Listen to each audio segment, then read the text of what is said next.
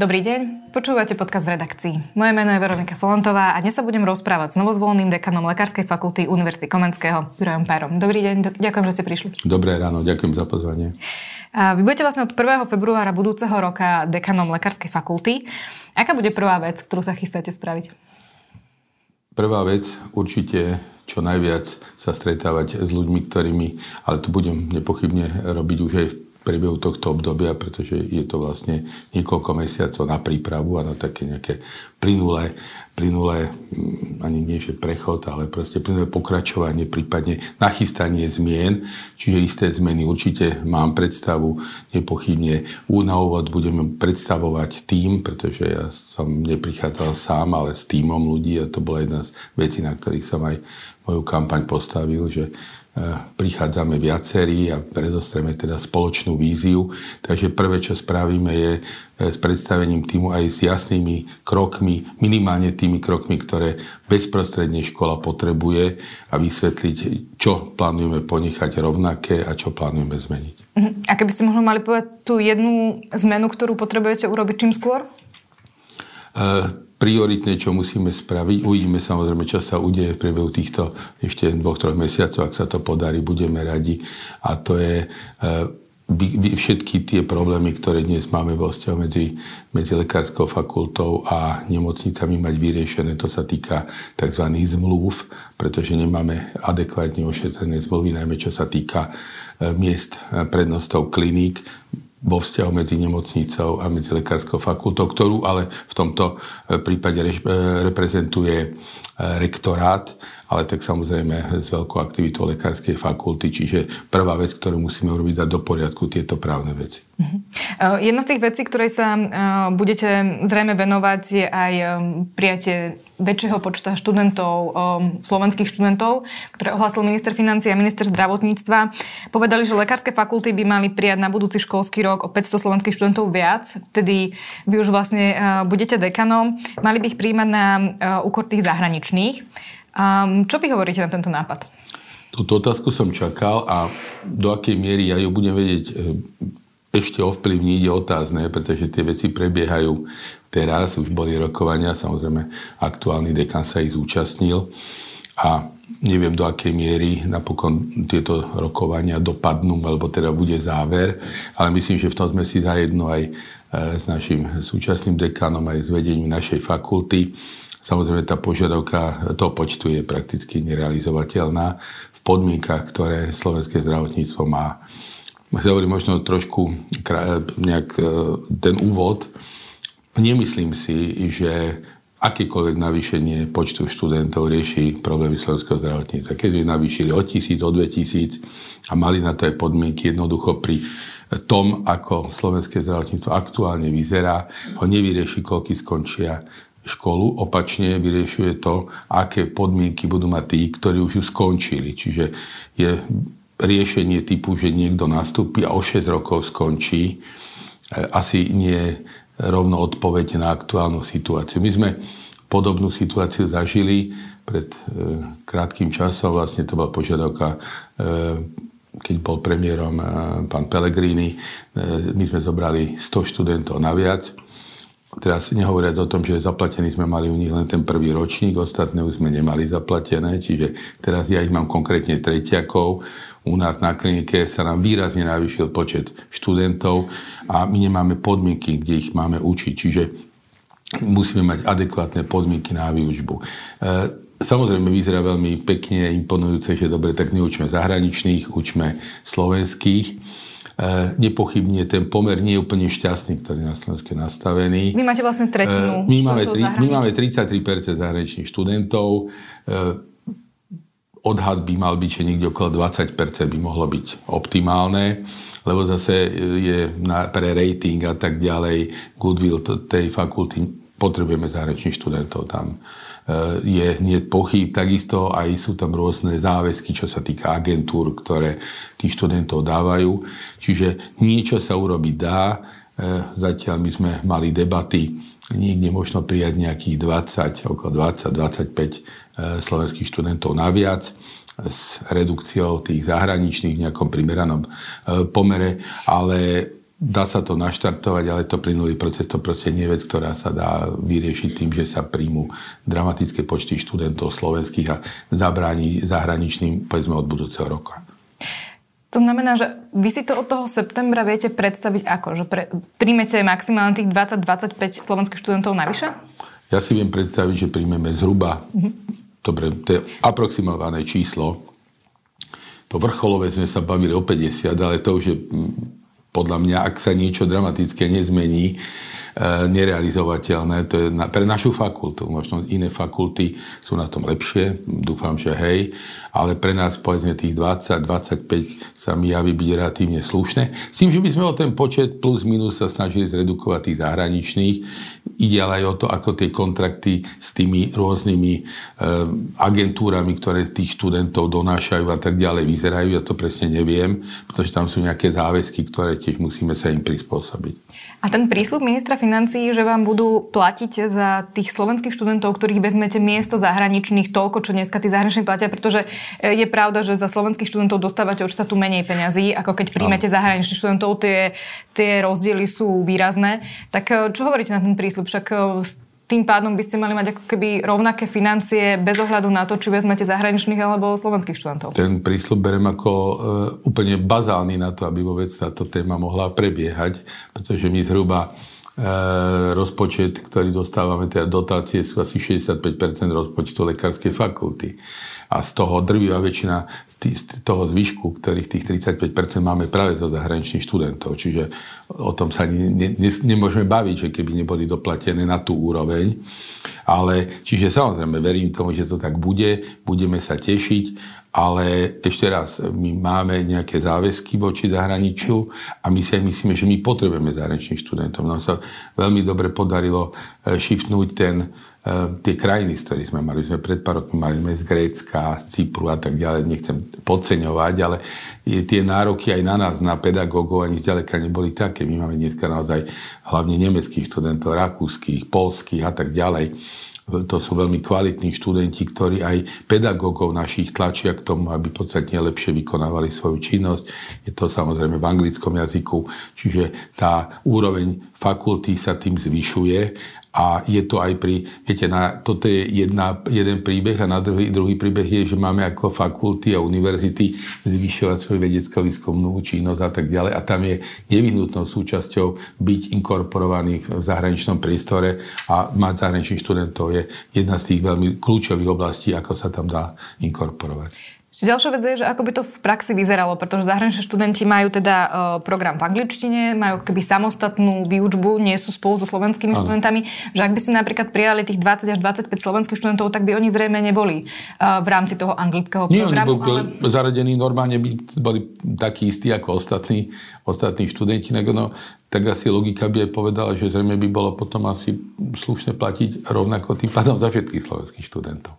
To, to je jedna vec, ale druhá vec, že ako by to potom vyzeralo napríklad na tej praktickej výučbe, lebo tým pádom by tých slovenských študentov bolo ešte viac, ako je ich teraz a už dneska medici hovoria, že no. pri tých počtoch, ktoré sú, tá praktická výučba není podľa nich taká, aká by mala byť. To je absolútne základná otázka. Samozrejme, aj tá teória, teória má nejaké, lebo máme tie prvé dva roky čisto na, na teórii, na, na tých preklinických odbornostiach, kde tiež samozrejme máme limitácie, ale tam nejak skôr tí kolegovia sú schopní a ďakujem im za to, že vedia nejak skôr odučiť tých študentov jednoduchším spôsobom, nemajú ten tlak ešte tej inej práce, ako my máme v nemocniciach. A e, keď my príjmeme, aj keď sme úplne zmenili tú paradigmu a zobrali sme 500 dokopy tých zahraničných, tá výučba klinických predmetov bude rovnako ťažká, teda nie, slovenský miesto zahraničný, tak bude presne rovnako ťažká, ako je dnes. Lebo my nie sme, alebo veľmi, veľmi ťažko vieme učiť v aktuálnej situácii, ktorú máme. Takže ten počet sa nám týmto neznižuje. My máme aj celkovo veľký počet študentov čím kvalitnejšia škola, tým má aj menej študentov. Takže je veľmi ťažko e, očakávať jedno, čo by sme prijali, ktoré z riešení, že zlepšíme výučbu my musíme tu práve tú výučbu zlepšiť. Musíme ju zlepšiť tak, aby ju mali kvalitnú klinickú, aby nám neodchádzali tí študenti potom. Pretože ja viem, jediný argument, ktorému rozumiem, je, že predsa len tí zahraniční tu nezostávajú, kým ten slovenský, keď tu bude, tak je väčšia šanca, že zostane. To, toto je jediný oprávnený argument, ktorý naozaj v tomto vnímam. Je podľa vás teda reálne, aby od budúcoročného septembra nastúpilo o 500 slovenských študentov viac na našich fakultách? Ja som sa s mojimi kolegami, teda zatiaľ samozrejme z ostatných e, troch lekárskych fakult o tom nebavil, ale pokiaľ viem, e, ani jedna z tých fakult neproklamovala nejakú dramatickú možnosť e, zmeny. No 500 si nedokážem predstaviť, možno, že keď sa poskladajú spolo, tak to bude nejakých 100-150, ale viac si úprimne neočakávam, že je vôbec možné.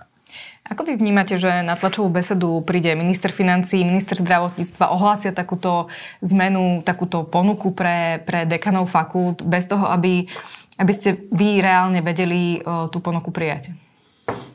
Ja si myslím, toto si netrúfam ja komentovať. Asi zvážili, že dávajú dobrú ponuku, vyhodnotili to tak a dekani lekárskych fakult zase vyhodnotili svoju odpoveď. Vy ste vo svojich predvolebných tézach napísali, nemám záujem prinášať populistické revolučné zmeny. Ste spokojní s tým, ako dneska vyzerá výučba na Lekárskej fakulte v Bratislave? Nepochybne nie som s tým spokojný, nikto s tým nie je spokojný, ani študenti, ani pedagógovia. A to bol aj teda jeden z dôvodov, pre ktoré som sa prihlásil do do, do tohoto, do možnosti sa stať dekanom lekárskej fakulty. E, ako som povedal, tá výučba má svoje limitácie už na teórii, ale my máme dramatický problém naozaj učiť klinickú prax, pretože len ako príklad Univerzita nemocnica Bratislava, ktorá je najväčším, teda, e, najväčšou nemocnicou, kde prebieha výučba, mala pred, ja neviem, nejakými desiatimi rokmi zhruba 2,5 tisíc lôžok. Dnes má asi o 900 lôžok menej funkčných. To, že sa postupne zatvárajú, e, väčšinou za to, že nie je personál, najmä stredný zdravotný personál, že to každý vie. Čiže tam, kde my sme menší počet študentov, sme učili na podstatne väčším počte lôžok. A my sme sa jediná výhoda, čo nám ten COVID doniesol. My naozaj sme už teraz schopní učiť rôznymi formami, online, virtuálne a tak ďalej.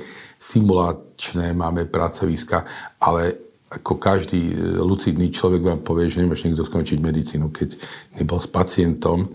A my vlastne stále menej dávame možnosti e, tým študentom byť s pacientom. A toto je pre nás strašne dôležité, aby sme tu niečo spravili. A e, je to veľmi ťažká otázka, pretože je krásne, možno, že to máte nachystané, zvážiť otázku na, na nemocnicu na Rasochách, ale aj ten časový horizont, aj keby sme uverili vo všetko, že sa vydarí, je 8 rokov.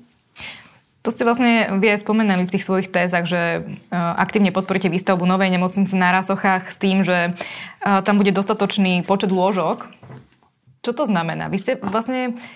Veríte vôbec, že, že vy tam ešte niekedy budete učiť na Rasochách? No, takto. E, ja musím odosobniť moju vieru osobnú vo vieru v to, že sa to vydarí. Viete, ja e, celý, celý život robím vlastne v univerzitnej nemocnici. Ja si pamätám už pred 30 rokmi, ako sme si delili, kde kto bude sedieť, kde bude mať inšpekčku a tak ďalej. Čiže tých sklamaní v tom procese bolo tak veľa, že na novo naštartovať vždy tú dôveru je ťažko. Ale musím povedať, že samozrejme dôveru mám a tým, že je to trošku inak teraz finančne možné vďaka tomu teda e, plánu obnovy, kde ale ovšem to, čo vieme, že by malo byť, je vlastne stavba, ktorá nie je kompletná, taká plus minus hrubá stavba. E, plán o 3 roky, zhruba 650 lôžok a keď všetko pôjde dobre, lebo som v komisii, ktorá teda je, je vytvorená na, na, na toto plánovanie, 8 rokov by mohla tá nemocnica fungovať. Z nášho pohľadu tá nemocnica 650 ložka je nepochybne malá.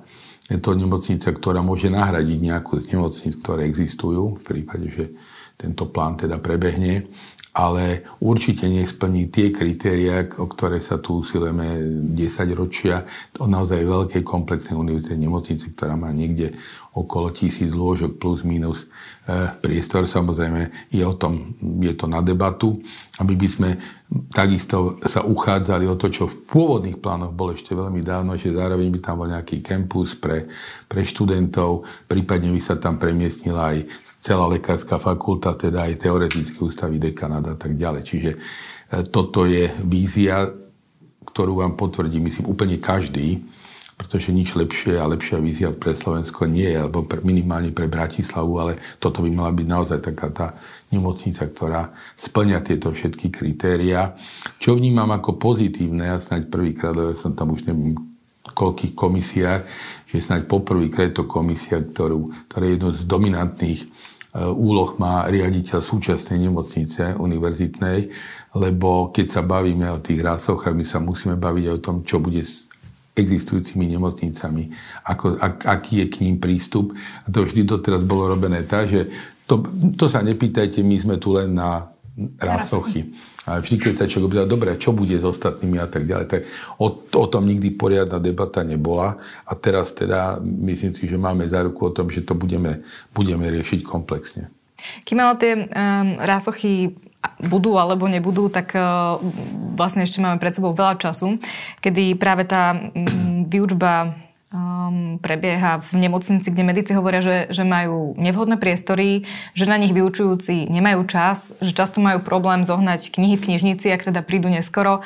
A niektorí medici napríklad hovoria o tom, že hodiny čakajú na svojho vyučujúceho, ktorý ani nepríde.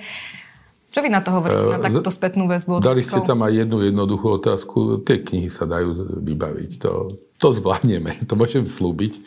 A chceme tam aj digitalizáciu urobiť. A tak tam, to je, to, to je fajná otázka.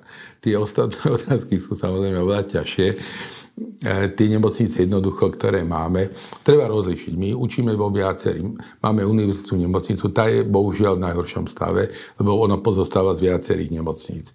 Samozrejme, niektoré sú o, o niečo lepšie, horšie, ale ani jedna z nich nie je naozaj taká, že by zodpovedala v aktuálnej situácii tomu, čo sa kladie na univerzitnú nemocnicu. Ale máme aj nemocnice výučbové, ktoré sú oveľa lepšie, ako je Národný ústav detských chorób, ako je Národný ústav srdcovo chorób, onkologické ústavy, e, nemocnica e, milosrdných bratov. Každé z nich majú svoje problémy špecifické, ale tieto problémy v univerzitnej nemocnice sú určite najhoršie. Z pohľadu toho, čo my vieme urobiť, je, jedna vec je samozrejme, že čakajú na pedagóga. To, to ale súvisí najmä s tým, že je taký pretlak tých študentov mnohokrát, že e, tí pedagógovia majú aj iný, in, jednoducho ja nemôžem, napríklad ja mám 40 doktorov na klinike, ja nemôžem každý deň, da, potreboval by som zhruba 10 pedagógov denne. Ja nemôžem 10 ľudí, keď ešte ľudia chodia po službe, prečo a tak ďalej, 10 ľudí vyčleniť, čo oni nebudú celé dopoludne sa ničomu inému venovať. Čiže to musíme nejako sklbiť. Ale je tam určite veľký priestor a chceli by sme aj zaviesť nejakú individualizáciu tých jednotlivých pracovisk, ktorý časovú, pretože dnes tie stáže začínajú o pol deviatej, tak možno u niekomu je lepšie, keď to začne skôr, u niekoho niečo neskôr. Proste je, určite tam aj individuálny priestor toto upraviť. Ale to základné je, že tie nemocnice sú naozaj v mimoriadne zanedbanom stave, mimoriadne zanedbanom a z toho vyplývajú potom aj tieto ostatné problémy, o ktorých sme sa bavili a ten zanedbaný stav je aj e, istou artikuláciou toho, prečo je tam aj málo tých lôžok, aj málo personálu. Lebo my síce sa bavíme o lekárskej fakulte a výučbe e, študentov medicíny, ale jednoducho ešte kauzálnejší problém slovenského zdravotníctva je naozaj nedostatok sestier a ostatného stredného zdravotného personálu. A preto mnohokrát aj tí medici nám musia pomôcť a častokrát aj v rámci tej stáže trošku suplovať aj túto prácu a to som im vďačný a je to aj jedna z ciest, ktoré by sme chceli. E, sme sa o tom bavili aj v rámci ministerstva zdravotníctva. Som teda aj predsedom akreditačnej komisie na vzdelávanie v e, špecializačné vzdelávanie v zdravotníctve, že by zhruba po nejakom druhom, treťom ročníku ten náš študent mal už status toho stredného zdravotného pracovníka s nejakým adekvátnym finančným ohodnotením a mohol by v istej forme pracovať. Samozrejme, nesmie to ísť na úkor jeho bazálnej činnosti ako študenta, zanedbať jeho výučbu, ale aby aj tí medicíny aspoň v nejakej forme pomohli nahradiť to, čo nám tak chýba, pretože zatiaľ nevidím veľmi riešenia, že by ten stredný zdravotný personál sa tu mal posilniť. Rozumiem, ale napríklad dneska, keď sa rozprávate so šiestakmi medikmi, tak vám povedia, že oni sa necítia byť pripravení na to ísť, e, ísť k pacientovi a riešiť problémy. Možno tak, ako si predstavovali, keď nastupovali do školy. Dokáže e, s takým personálnym zabezpečením a v tých priestoroch, ktoré, ktoré dneska máte k dispozícii, vôbec poskytnúť tá fakulta dostatočne kvalitné vzdelanie pre, pre ľudí, ktorí potom e, majú tých nemocniciach reálne liečiť? Áno, to je veľmi legitímna otázka. Nikto, ani ja som sa necítil a ja nepoznám nikoho, kto sa tak niekedy v živote cítil. Po medicíne je veľmi ťažká robota a každý má pocit, že keď tam príde prvý deň, že je zanedbaný. Myslím si, že veľmi jednoduchú odpoveď na to, či sú pripravení alebo nie sú pripravení, vám dá to, že každého nášho absolventa zoberú do každej krajiny, do ktorej ide, či ide do Čiech, do Rakúska, do Nemecka a tak ďalej a všetci sa tam uplatnia od začiatku. Čiže nepochybne je tam veľký priestor a najmä na zlepšenie tej praktickej, ale povedať, že sú nepripravení, to by nebola pravda. Tak samozrejme, nedostatok lekárov je v celej, v celej Európe, no. takže rozumiem, že keď medici vidú zo školy, tak e, aj keby ich museli prvé roky nejakým spôsobom zaučať, tak, tak asi, asi prácu si nájdem, je málo lekárov, ktorí sú bez práce. Je ja rozumiem, ale zase každý slušný, lucidný e, zamestnávateľ a teda ten zodpovedný vedúci e, si tam nenechá niekoho, kto, kto je predsa nekompetentný a ja teda každý rok beriem dosť veľa mladých e, kolegov a veľmi dobre ich vieme zapracovať. Samozrejme na začiatku potrebujú mať nejaký dozor a ja berem aj teraz mám aj z Čiech, lebo ako treba zase že aj z Čiech sa vracajú. Samozrejme, väčšinou to je nejaký dôvod, že má tu partnera tá e, absolventka alebo partner e, opačne, alebo nejaký rodinný dôvod, ale je aj ten opačný nejaký, nejaký trend a nemám pocit, že by som mal nejaký väčší rozdiel medzi tými, čo absolvovali, povedzme, Karlovú univerzitu v Prahe alebo tými, čo, čo boli u nás pri tom zaradení. Čiže je veľký priestor, ale zase e, nepodceňujme to, aký, aký, akých absolventov máme. A keď sa pozriete na to, aký vzťah majú možno k medikom vaši kolegovia, um, každý medic vlastne, keď som sa s ním rozprávala, povedal, že oni úplne rozumejú tomu, že lekári sú dneska veľmi vyťažení, často sú unavení, niekedy majú vlastne tú výučbu po nočnej službe, keď tam prídu. Um, ako to oni vnímajú? Zva, um, berú to ako príťaž, možno výučbu medikov? Um, nemáte problém s tým, že vlastne keby mohli, tak by ani neučili, lebo už majú tak veľa práce, že tá výučba im ako keby len pridáva? No, Treba, treba povedať, že e, bohužiaľ stále existuje aj dvoj, dvojkolejnosť v rámci nemocníc. Treba si poslucháčom povedať, že my máme stále e, napriek veľkej snahe dlhé roky jednotného zamestnanca univerzitnej nemocnice, Samozrejme, môžeme sa baviť o tom, v akom pomere lekárska fakulta, v akom pomere nemocnica.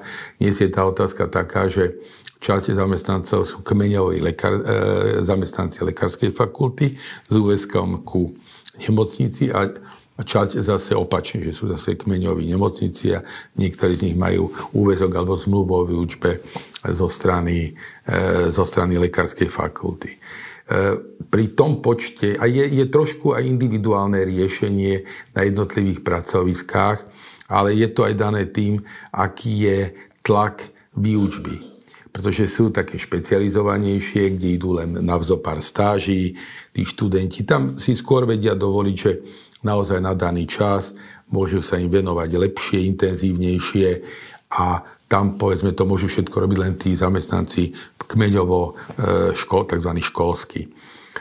Ja teda musím ísť do, do konkrétne, ja teda e, vediem internú. Interná je najväčšia. My učíme od 3. ročníka do 6. non-stop, obrovské počty. U mňa, ja si nedokážem predstaviť toto delenie. Ja odjak živa mám jedno delenie, všetci sme tam spolu a všetci robíme to isté. Čiže učí každý úplne jedno, či je zdravotnícky, školský a tak ďalej. Prakticky rovnako. A na vašu odpoveď, oni učia, ja musím povedať, že učia radi. E, vidím, ako sa pripravujú. Samozrejme, treba si vždy nájsť. Snažíme sa, aby to bolo v nejakom vzťahu ich bežnému životu, tak keď má ambulanciu, tak samozrejme vtedy by učiť nemal, alebo v chirurgických odboroch, keď operuje, alebo si tam zoberie len nejaký malý počet so sebou, čiže snažíme sa to individualizovať, ale nemôžem povedať, mám dokonca kolegov, ktorí vyslovene sa tešia a pýtajú si tie stáže. Samozrejme sú aj takí, ktorých to až tak nepoteší, ale e, vždy ma, mám radosť, teraz som sa bavil s mladými našimi študentami, ktorí sú na, na klinike a keď mi pochválili, ako dobre moji mladí učí, akí sú, tak som mal z toho veľkú radosť, že ich to baví a No, treba sa o to snažiť, no tak e, viete, nikto nerobí, nemáte všetkých rovnaké a nie každý rád má svoju prácu, ale práca na klinikách sa odlišuje od oddelení práve tým, že sa učí a ešte teda sme sa nebavili o vede, ktorá je ešte veľkou časťou našej práce, alebo mala by byť. Ten nedostatok e, personálu a možno aj pacientov e, môže vyriešiť to, že vlastne bude prebiehať výučba na viacerých, e, vo viacerých nemocniciach. Vy ste v tézach vlastne povedali, že sa budete snažiť o rozšírenie výučby aj do dostupných zdravotníckých zariadení splňajúcich kritéria a kvalitnú výučbu. Hovorili ste vtedy o boroch. Budete sa snažiť, aby, aby výučba prebiehala aj teda v súkromnej nemocnici Penty? Ja vám to, ročne som očakával, lebo to je taká téma, ktorá je tabuizovaná, ale poviem presne, ako som to myslel. E, aktuálna situácia je taká, že my musíme nejakým spôsobom sa snažiť učiť na čo najväčšom priestore, aby tí, tí študenti mali čo najviac možností, možností mať praktickú výučbu. Je, má to niekoľko faktorov, čo, čo si myslím, čo je reálne a niečo je na diskusie, niečo asi nereálne. Úplne prvé, kde, čo sa dá relatívne pomôcť pomerne bezbolestnejšie, je aj naše nemocnice majú oddelenia. Lebo my máme univerzitnej nemocnici máme kliniky lekárskej fakulty, kliniky SZU, čím sa líšime napríklad od Košica a od Martina, že tam je len jedna fakulta, SZU má, má svoje vlastne v Banskej Bystrici a my sme takí, že máme vlastne v tých tých nemocniciach dvoch ďalších hráčov. Ale sú tam aj oddelenia. Ja napríklad my máme oddelenie dlhodobo chorých, ktoré je vedľa jedného z mojich oddelení a tam, povedzme tiež, keď je treba, tam učíme. Čiže e, čo najviac involvovať aj bežné, teda bežné oddelenia, ktoré nemajú normálne e, v náplni práce učiť, tak aby aj tam prebiehala výučba. Čiže to je také relatívne najbezbolestnejšie a pre niektoré odbory by to mohlo pomôcť. Napríklad urológia, tam máme dve oddelenia, e, ktoré nie sú klinikami. Čiže určite to vie pomôcť v tom, aby sa učilo. Potom, kde vieme, kde ja vidím najväčší priestor ďalší, je výučba 6. ročník, pretože v 6. ročníku sú tzv. Blok, bloky pred, štátnicovej praxe. To je niekoľko týždňov je ten študent vlastne na tej klinike a už sa pripravuje, ako keby už tak simuluje, že sekundárny lekár a proste už je oveľa viac zapojený, involvovaný do tej, do tej činnosti. A tu si viem predstaviť pomerne jednoduchý, a to je model, ktorý beží, napríklad Olomouc je tak e, naplno, e, Plzeň, teraz Košice, tak to chcú ďalej učiť. Posiel, a umožniť im, aby prebiehala táto výučba v miestach ich bydliska alebo interesu budúceho zamestnania. To znamená napríklad je niekde zo stredného Slovenska prečo by nemohol byť e, niekde v Žiline, v Banskej Bystrici na tejto štátnicovej praxi.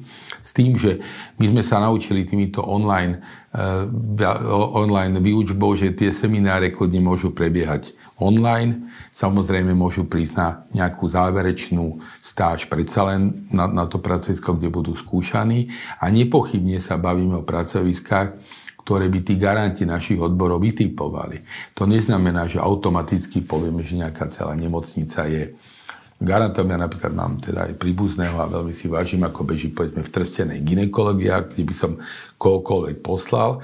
Takže by som veľmi rád, keby tí zoraví tam povedzme išli a bola by záruka, že by tam povedzme, alebo veľká šanca, že tam môže aj zostať. Bo to je práve jedna z vecí, ako, by, e, ako pracovať preto, aby neodchádzali tí študenti ale to neznamená, že povedzme, keď som dal teda ten príklad tej ginekológie, že sú tam aj tie ostatné kvalitné. Čiže to by sa všetko malo vyhodnotiť, ale by to veľmi... A to je to, čo ste sa pýtali, lebo to je ten šiestý ročník. A ten šiestý ročník je ten kruciálny na to, aby získal skills alebo teda to, zručnosti. A práve keby sme aspoň čiastočne ich vedeli takýmto spôsobom dať. My to robíme dlho. Napríklad tí zahraniční, na ktorých bola otázka, tí drvivá väčšina z nich 6. ročník absolvuje doma. On ho už absolvuje v Nemecku, v Rakúsku a tak ďalej, my ho len odskúšame. A nemám dôvod mu to neumožniť, lebo viem, že on sa aj tak pôjde do toho Nemecka, tak je fajn, že, že tam už si vlastne pripravuje týmto pádom aj miesto na, na svoju prácu. Ďalej, čo vieme robiť, je oveľa nejaké intenzívnejšie jednania mať s aj nejaké už sme rozbehli lekárskou komorou, trochu v tomto náme spoločnosť e, lekárska vie pomôcť, aby aj ten ambulantný sektor mohol byť zapojený. Ale nechcem obísť vašu otázku, na ktorú ste dali, a to je tematizovanie borov.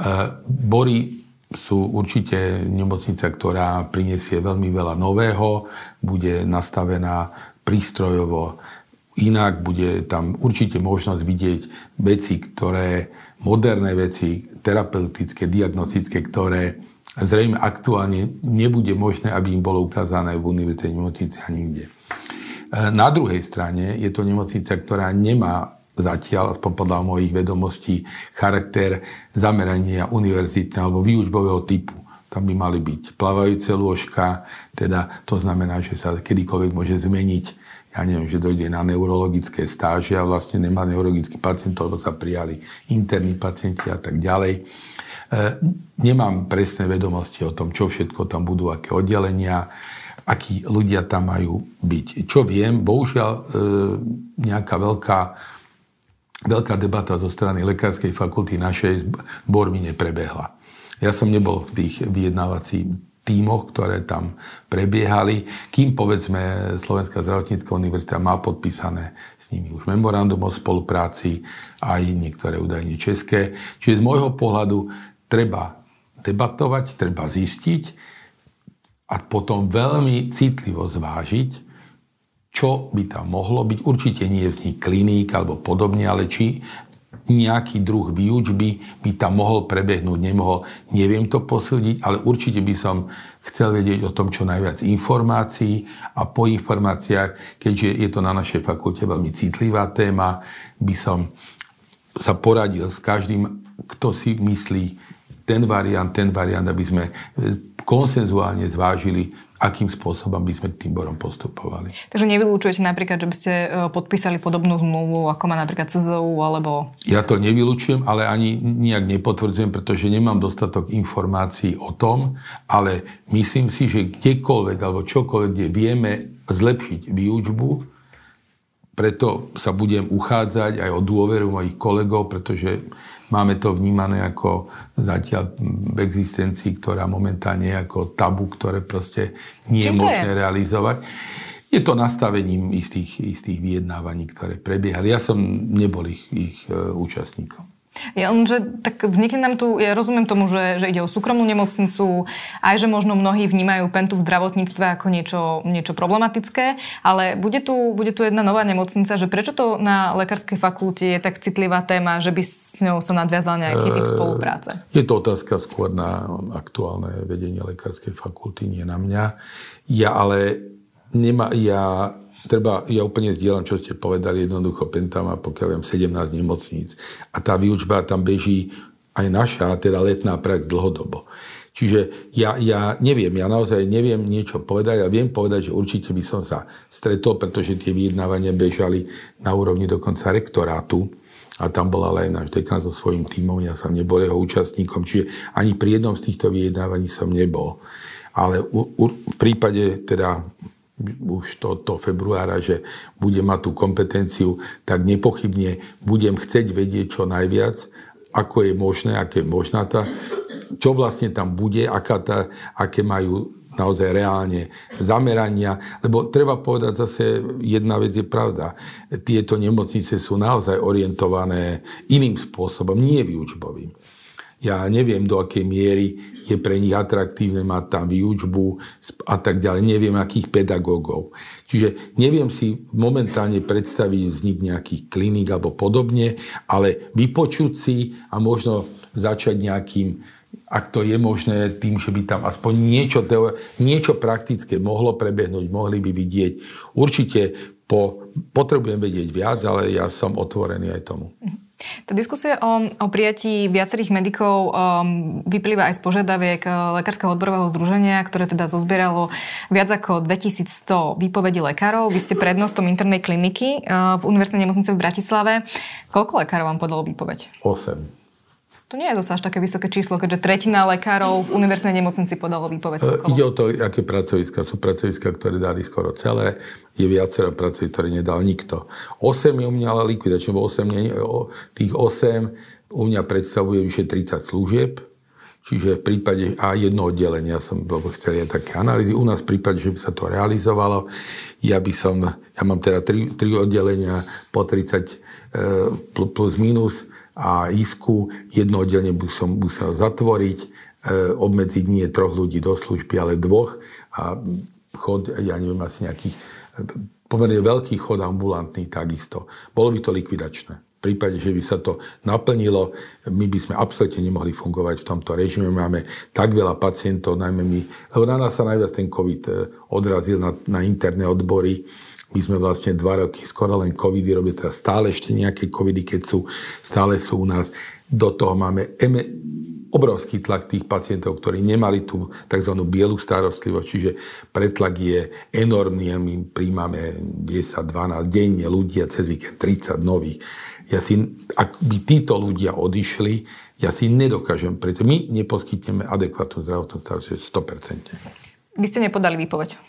Nie, ne, ja som dokonca bol aj debata s eh, predstaviteľmi odborového hnutia, ktorí nám aj povedali, že si nemyslia, že by mali dávať výpoveď vedúci pracovníci. Takže Ale keby ste neboli vedúci pracovník?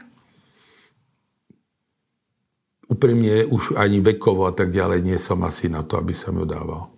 A celkovo ako vy hodnotíte? Ale ja, to, ja ako e, tie požiadavky e, schvalujem, ja som takisto za mojimi kolegami, ktorí ich dali, pretože konkrétne môžem povedať, všetkých tých 8 sú slušní, kvalifikovaní ľudia a nikto z nich nechce odísť. Ani jeden. Ale jednoducho v prípade, že sa nič neudeje, tak oni to miesto nájdu. A to Bratislava je ešte veľmi špecifická tým, že naozaj sú tu tie bory, Tie bory potrebujú ľudí, pokiaľ viem, nemajú dostatok. Čiže veľmi radi zoberú tých. A ja musím povedať, čo ja mám problém. Ja som zažil aj ten 2011. Keď podávali lekári výpoveď. To bolo, to je analogia. Presne to isté bolo. Ono sa to tak nejak vyvíja, pretože prvý mesiac v podstate ani jedni, ani druhý nič veľmi nerobia. Ale od toho novembra už aj tí, tí, tí moji kolegovia, no už, už začnú byť nervózni, už, už začínajú a už dostávajú ponuky. Už chodia ponuky z Čiek, všelikia. No on potom sa začne na tú ponuku dívať a si povie, no tak dobre, tak keď teda nič, tak niekedy, ak sa nič neudeje, tak podľa mňa okolo takého 20. najneskôr už každý z nich buď teda zváži, že predsa len to stiahne, ale zatiaľ nevidím túto tendenciu, a tak potom zváži, že predsa len pôjde preč. A dnes nemusí ísť dokonca ani len na bory alebo do Čiech, ale tí, čo sú atestovaní, dneska aj ambulancie sú vakantné. Čiže tak odíde robiť na ambulanciu.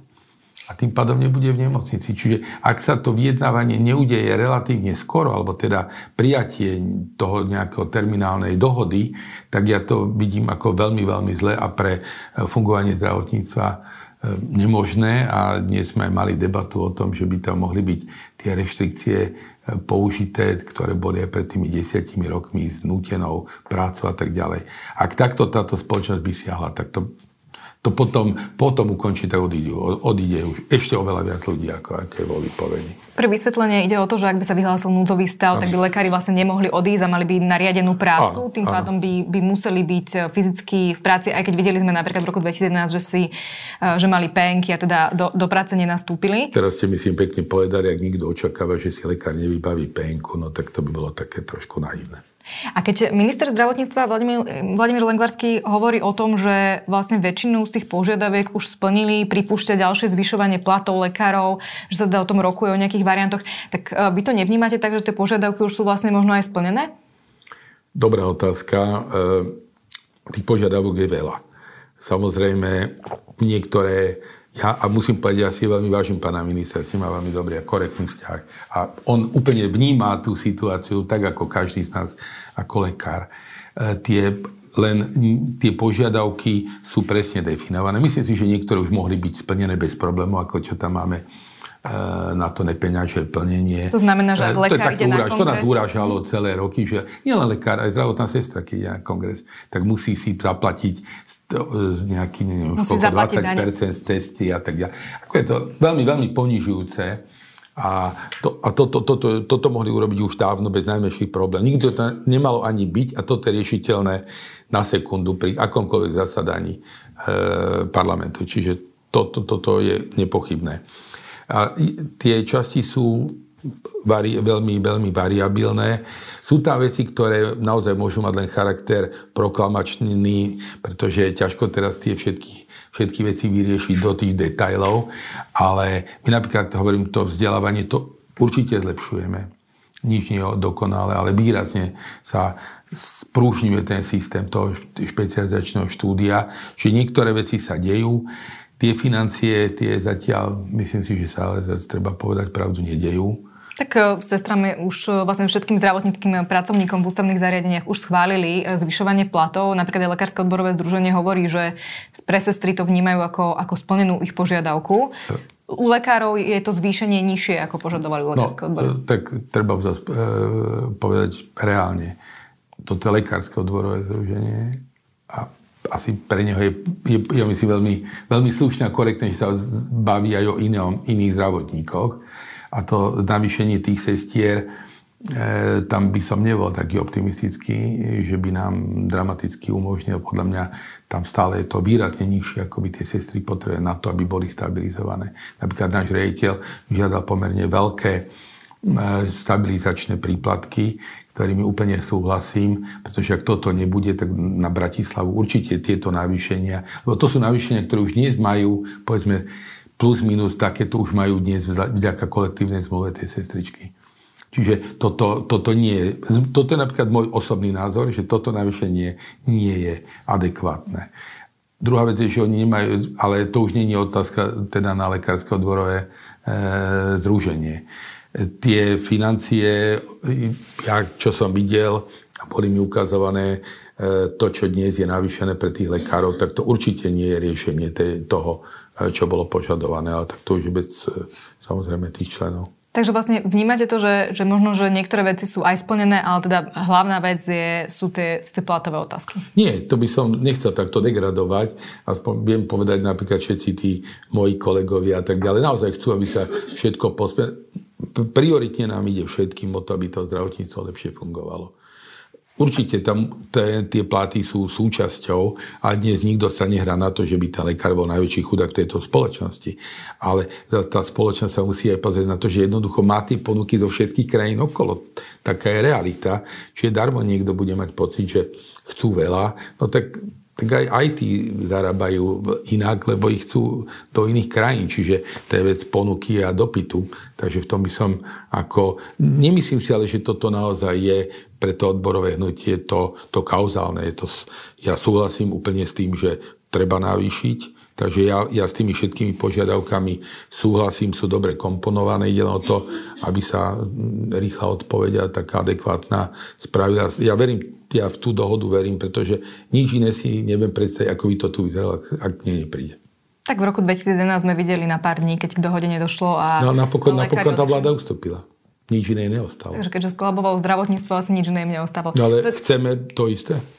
Tak ja nie som ten vyjednáva, v tom vyjednávacom týme, len druhá a, strana a je, ja. že či, či je vhodné, ak, ak lekári vlastne žiadajú splnenie svojich 8 požiadaviek formou, že dajú výpovede a tým pádom to zdravotníctvo skolabuje. Uh, Pani rektorka, ja, ja, ja som síce dokonca hneď, keď vznikol LOZ, takže som členom LOZu celý pre, od začiatku, ale ja, som ani, ja nie som nejakým spôsobom aktívny v LOZe, ale považujem za legitímne, keď niekto dá výpoveď v tejto krajine. Keď sa rozhodli s touto cestou, môžem si o tom myslieť čokoľvek, a keby to isté dali ja neviem, všetci redaktori, tak jednoducho nebudeme mať spravodajstvo. V živote by som nespochybnil možnosť toho, toho že dali výpovede. Rozumiem, len na druhej strane u lekárov je to naozaj potom dopad, že tu budú ohrozené životy. Ja rozumiem, ale asi práve preto sa treba, práve preto sa treba dohodnúť. Takže podľa vás toho 1. decembra to bude vyzerať ako? Keby ste si dneska mali typnúť. Ja si myslím, že sa dohodnú. Ďakujem veľmi pekne. To bola posledná otázka dnešného podcastu v redakcii. Ďakujem, že ste prišli. Ďakujem pekne za pozvanie. Moje meno je Veronika Folontová a do počutia na budúce.